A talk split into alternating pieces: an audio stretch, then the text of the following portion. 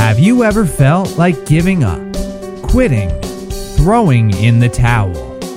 Welcome to Never Ever Give Up Hope featuring Carol Graham. She's an author, health coach, and motivational speaker. Backed into a corner multiple times in her life, Carol shares with you stories on how she overcame some of the toughest obstacles a person can go through in life, but refused to give up hope. Rather than admit defeat, an opportunity was presented, and it involves each and every one of you. Carol will feature spectacular guests who will share their messages of hope, encouragement, and their inspiration to prove why life's adversities only make you stronger. And now, welcoming the host of the show, here's Carol Graham. Thank you, J J. And I also want to thank all my listeners from around the world. Never, ever give up hope is now heard in close to one hundred countries, and I am thrilled to know that no matter where we are on this planet, people are looking for words of encouragement, for words of hope. And every single one of my guests have had an incredible story to share of some time in their life when they've had to overcome trauma, and they've had to overcome tragedy, and they have done it, and they have triumphed, and that's why they are here to share the story of how they did that, how they got through, what helped them get through. And their stories are wonderful and encouraging to each of us, and I thank each one of them. We're not immune as humans to problems in our lives, but it's our attitude that helps us get through those times. I'm so thankful today. I have a special lady whose story is unique, but it also will probably speak to many people out there who have gone through similar circumstances. And that is, she lost two of her children through a car accident, and she wasn't even in the country at the time. So this is going to be an amazing story that Angela Alexander is going to share with us today. Angela is an author and a speaker. On April the first, two thousand, while Angela was in Japan on military duty, her husband and four children were involved in a fatal car crash. Their car fell twenty-five feet off the highway and landed upside down on two parked vehicles with people inside. And two of Angela's sons did not survive the crash. Now, unbeknown to Angela, both of her sons had left behind incredible goodbye letters to their family. And that's why I said initially that this is a unique story, because in Angela's grief, which she is going to share with us, came a remarkable discovery, and it helped heal and restore Angela. Welcome, Angela. Thank you so much for having me. I'm excited to be here with you today. Thank you. Now, let's start with that day, Angela. Where were you? How, was, did, how did you get the news? Tell us what happened. I was in Japan on military duty. I'm an Air Force in the Reserve. And I was working with a group of people in the warehouse. And Lieutenant Vecchi came up and said, Angela, I need to speak with you. Well, it was April Fool's weekend, so I just thought somebody was playing a practical joke, and I just, you know, I didn't want to be the joke of the day. So we just thought, but I just saw the seriousness on his face, and we just started walking and talking about nothing, and, and we end up at the office, and inside was a man who was introduced as a priest, and another lady from my unit. The priest was nervously shaking, holding this paperwork from the Red Cross, and he, perce- he, he proceeded to tell me uh, that my family had been in a car accident, and my two eight-year-old sons didn't survive. And I'm telling you, from the looks on their faces, I knew this was no joke. And I was just immediately, I didn't know what to think. And they allowed me to call my family. I called my husband, but he was in no shape to speak with me. I called my daughter. She knew about the car crash, but at the time, she didn't know that her brothers had passed away. Oh, my goodness. Yes.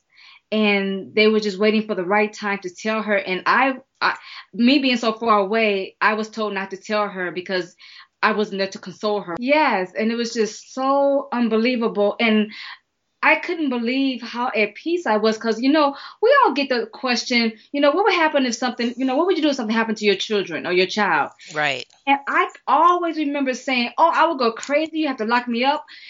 And you know what, Carol, when it happened, I couldn't believe how at peace I was. I couldn't believe how at ease I was. And on that plane ride home, I kept pinching myself, because I couldn't believe I still knew the alphabet. I just didn't understand that. I didn't understand why I didn't go crazy as stuff predicted. Do you think that partly that was shock? Exactly. I, I think I was being prepared with my faith, um, because people kept asking me, you know, are you in shock? Or are you just so removed because we're so far away that it's not connecting? And and I and I had to ask, you know, sometimes you have to check your own self. Right. I had to check my own self and and say, you know, why do I know the, why do I know the alphabets? Why do I know my social security number if my children pass?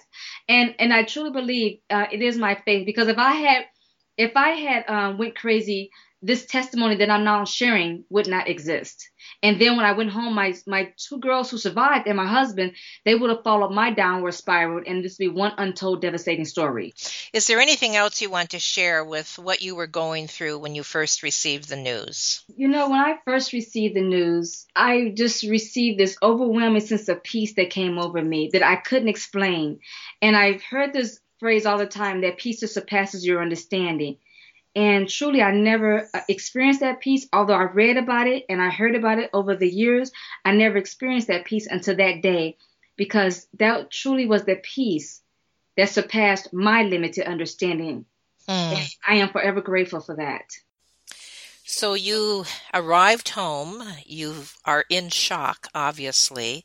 How did you handle the day-by-day coping? And how long did it take for you, basically, for the uh, the shock to wear off and the reality to set in? And what did you do to help? Like, you had your, you also had your children who were alive and had been in the hospital along with your husband. So there must have been a lot of emotional things going on. So walk us through that. It was a lot of emotional things going on. But, you know, the biggest shock to me was that I did not go crazy as I self-predicted. I was, and people were looking at me and watching me and waiting for my world to fall apart. Mm. And we all was in shock that that didn't happen. And I couldn't understand that at the time. It blew my mind as much as everybody else that I didn't go crazy. And I was self-assessing myself and, you know, checking in with myself, trying to make sure, am I okay? Because people thought that because I was so far away that I was disconnected. That's why I didn't go crazy.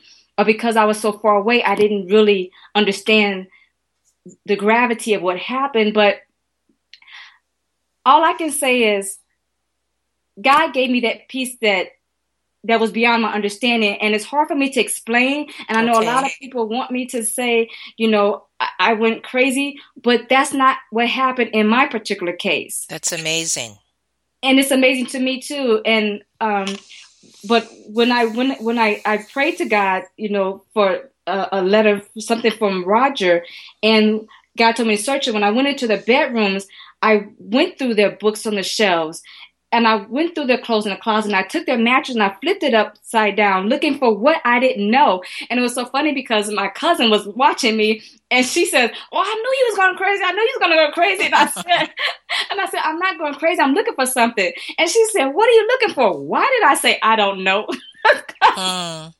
And she said, "Well, maybe the people with the white straitjackets, they can come help you find it." And I didn't know what I was looking for, but. Um, and I didn't find it at home. It wasn't until that evening when I went to their school and I found I found the letter. What about your children and your husband? What did they have to deal with? And how did you help them? One good thing about the whole situation is when our car, I, they were driving down the highway and a car cut in front of them. And then they entered this construction zone where there was a sign that said, "Fines double in this area." And the person that cut in front of them put on their brakes so severely that it caused my husband to have to subvert to the to the to the um, center of the divider, oh, okay, in order okay. to avoid hitting that car. And then that car kept going on. We don't even know if that car even knew what happened. And so as a result, our car hit the center divider. Mm. And at that point in time, my husband and our four children were knocked unconscious. And then our car went backwards across that highway and fell twenty-five feet below and landed upside down on top of two other parked vehicles with people inside those cars. Wow. But the but the thing about it was when, when they were knocked unconscious, when you're unconscious, there's nothing to recall. So they had no memory. Mm-hmm. My, my husband had no memory of the car crash.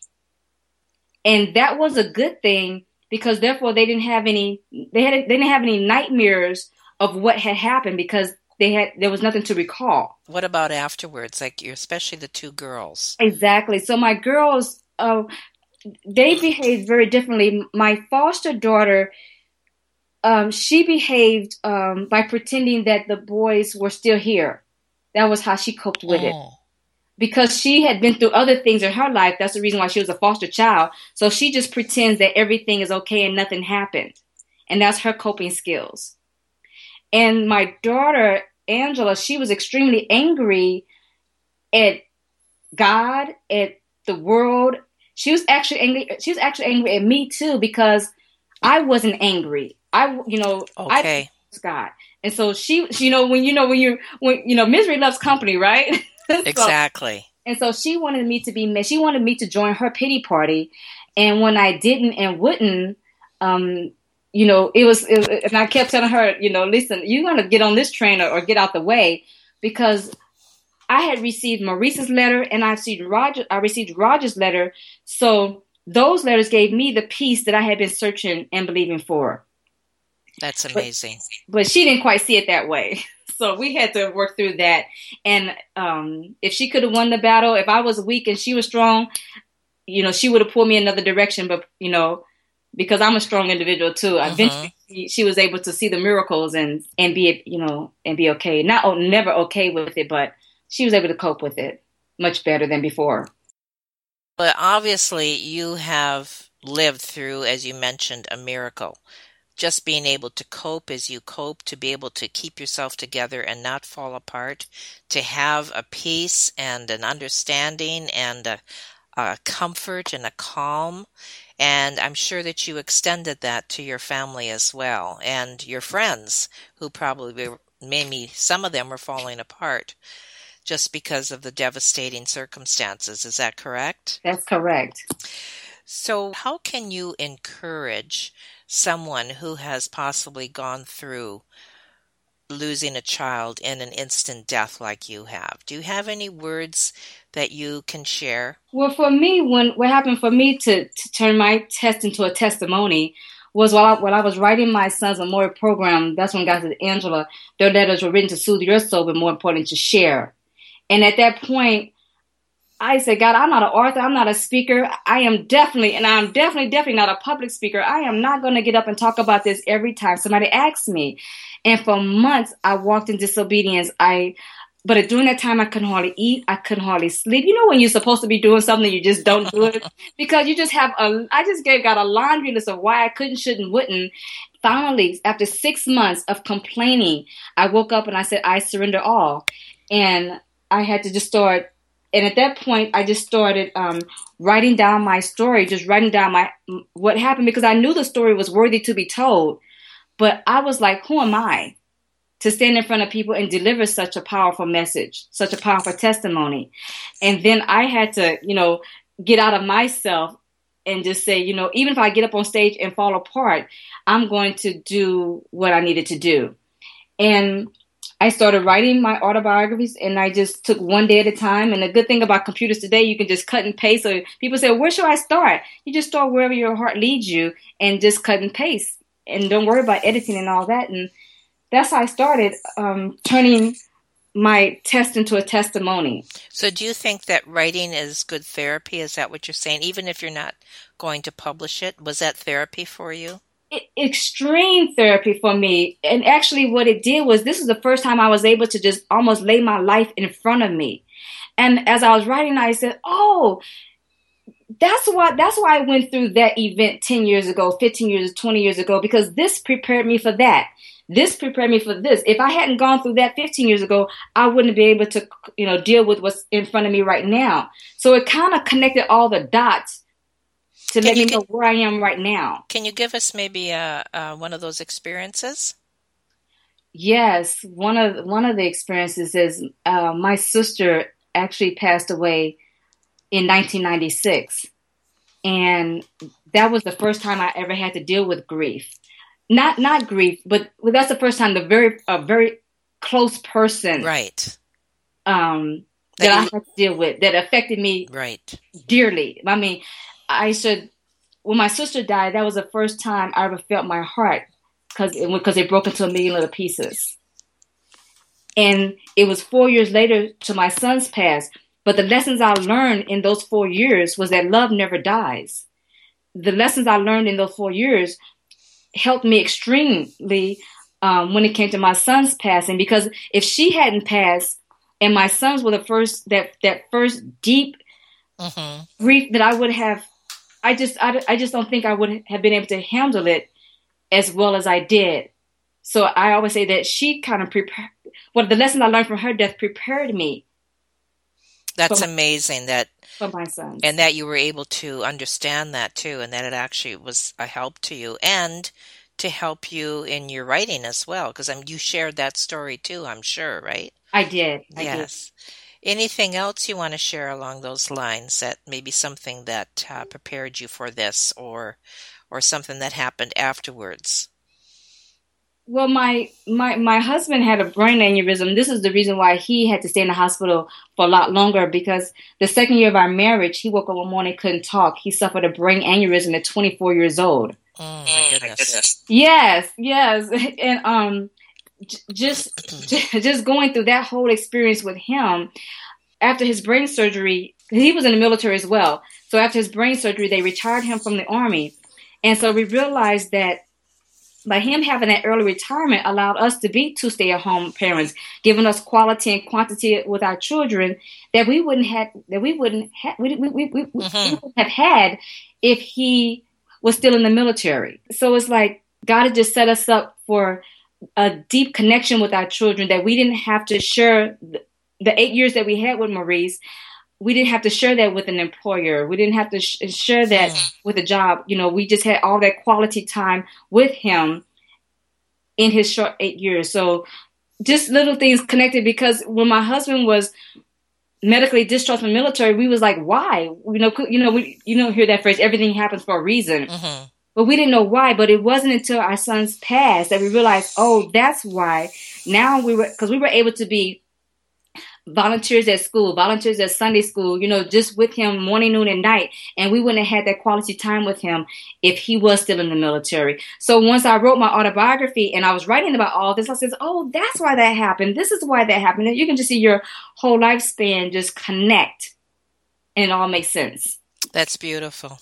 Now, is this what you share when you speak? And at what kind of venues do you speak at, like when you travel oh, and you're sharing yeah. your story? I speak at different churches, retreat, conference, book clubs, women fellowships, prison ministries, um, just marriage ministries, just anything that allows me to come in and just talk about turning pain into power and grief into peace. And what about your book? Now, you mentioned a little bit about it as being an autobiography. And what's your audience? Like, who's your audience? Who, who gets the greatest benefit, do you think, out of your book? I think the people with the greatest benefit is uh, grieving mothers, because they, they they are where I am. I mean, they. I don't like to say people, you feel my pain, because you know everybody's pain is different, right? But um, their their experience is what I'm experiencing, or what I've experienced. So, so you and, can give encouragement yes. and strength. Yes, because when you're going through this, you want to know that somebody, like the death of your child, doesn't have to be the worst thing that ever happened to you if you don't allow it to be. And they will, and when you're going through this, you want to know that somebody who's been on the other side, who's been where you are, is on the other side. Because sometimes when you're in that, people say, oh, yeah, it'll get better. But you don't even know if you can get up off the couch that that moment, let alone tomorrow or next week or next month. At that moment, it feels like the weight of the world is on you. It feels like your heart is broken. It's, and it and it just and, and it's hard to even live for your children, the other children that you may that, that you could possibly have. And it's just such a devastating thing to go through. And it's so it's so wonderful to know that somebody's on the other side that's here to encourage you and and, and motivate you to get up off of that couch. And and I that's say, good, yes. As even if you just go outside for a walk, you know, because my husband and I, we would just be on the treadmills with tears flowing down our face. We would just wake up to pillows, stained, stained, tear-stained pillows from just crying all night long. And then waking up in the morning, a couple of seconds, you think your child is there, and to just get hit all over again, he's gone. Hmm. You know, to relive that the first couple of months every day, you know, it's it's extremely painful, but that's that's the process of grief, of going through it, but don't get stuck there. That's excellent. They say when you're going through hell, go through it. Don't stop and take a selfie. No. I like that. So if you're going through hell, don't stop and take a, take a selfie. Just keep going. We don't want no memories of that. We just want to get go through it and get on the other side. Right. Yeah. And now you had mentioned at one point uh, that someone is considering turning your story into a movie. Can you share that with us? Yes, I was talk. I was giving my testimony at this conference a couple of years ago called Christian Woman Who Rock, and we didn't want the men to feel excluded, so we had a men's panel. And after hearing my testimony, this uh, uh, one of the men on the panel was a producer, and he said, "Angela, your testimony is absolutely fascinating. I'd love to talk to you about turning your book into a documentary film." And I'm telling you, I was so scared. I said, no, no, no, no. I did. Just like uh, last time. But this time I didn't wait six months. I, after three days, I called him back and I just said, let's do it. Because what, what, what was, what was crazy for me, because I had a vision of a movie, but this producer said a documentary. And that means the camera's in my face. In the movies, I can, you know, sit back and make the right. Action, but a documentary. And so that scared me. And, you know, Um, and so finally I said, okay, and got over myself. And we actually filmed the documentary uh, the summer of two thousand fourteen. So uh, we had the premiere last year.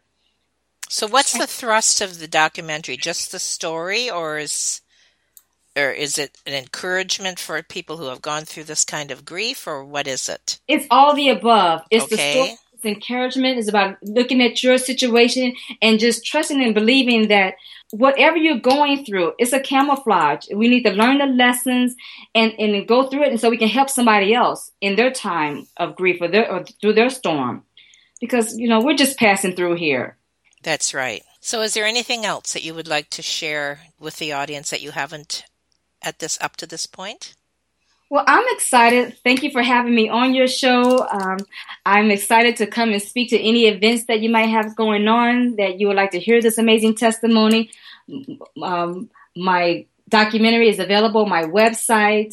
And what kind of response have you been having as far as the types of people who have given you feedback of how you helped them? Oh, my goodness. You know, just tremendous. A lot of times when people are going through stuff, they just want to know that somebody has been through it and can help them on the other side. And they're very appreciative that, you know, the book is raw and real. They some of the stuff I talk about, they say, God, I didn't even know you was going to go that far. But I had to. I had to. I just wanted to get to my raw emotions. Okay. And really uh, help the people where I was at that particular time. Did you go through anger at all? Yes, I did when my sister passed away. I did with my sister. It was, it, I would wake up in sweat. I would wake up angry, frustrated. I would drive, I would be driving down the highway and wouldn't know where I was at or how to get home. It was, I just went through a year of just devastating pain. I just felt like a train had hit me and just left me there, you know, left me there on the, on the, on the railroad tracks. It was just pain. It was extremely painful to the point. And that's why I was just, I was grateful when I, and it sounds crazy to say I was grateful that I went through that, but through that pain, I was able to, um, it prepared me for my sons. So when my sons passed, I didn't go through that. I didn't go through that extreme grief. Mm. I didn't, Excellent. I, yes, it prepared me. And then, like you said, the peace that came over you, which was beyond your understanding, and yes. Finding those letters is just amazing as well. So, excellent. Excellent story. Thank, Thank you. you so much for sharing that with us, Angela, and for your you're very vivacious and in energizing, and you certainly are not having a pity party, and you understand that what you went through, yes, it's devastating, it's extreme, it hurts, but you can get through the pain, and you can see the miracle through the tragedy. Yes. So in closing, again, I thank you. Thank you. All right. And I look forward to hearing from you again. Yes. Thank you so much for inviting me. I'm, I'm, I'm, I was excited and I'm glad we did this. Thank you. And goodbye. Goodbye. Thank you. Goodbye. Thank you for listening to Never, Ever Give Up Hope, featuring Carol Graham. Did you know that most people succeed because they are determined to? Quitting was never an option. Carol loves your comments and will respond to each one. So please subscribe and review this podcast. A rating of five stars would be outstanding and appreciated. Remember, if you are still here, there is always hope.